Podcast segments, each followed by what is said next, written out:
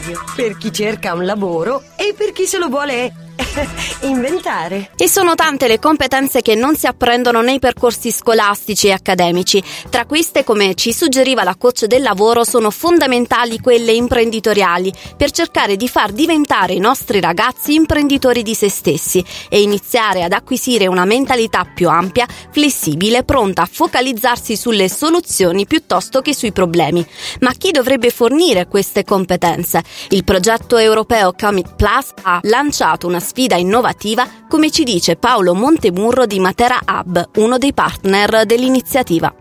Il progetto Commit Plus vuole proporre un modello comunitario di educazione all'imprenditorialità dove i primi che si mettono a disposizione per eh, aiutare i giovani a sviluppare il loro lato imprenditoriale, il loro spirito di iniziativa sono i genitori, sono gli insegnanti, sono gli operatori delle comunità, delle associazioni. Il progetto che dura due anni sta per lanciare una piattaforma online dove cercheremo di mettere in collegamento in tutta Europa i rappresentanti di questi settori. E qui con me Laurent Marchesi dell'Agence pour l'entreprise et l'innovation di Liegi in Belgio. Laurent, l'importanza dell'educazione all'imprenditorialità per gli studenti e i giovani.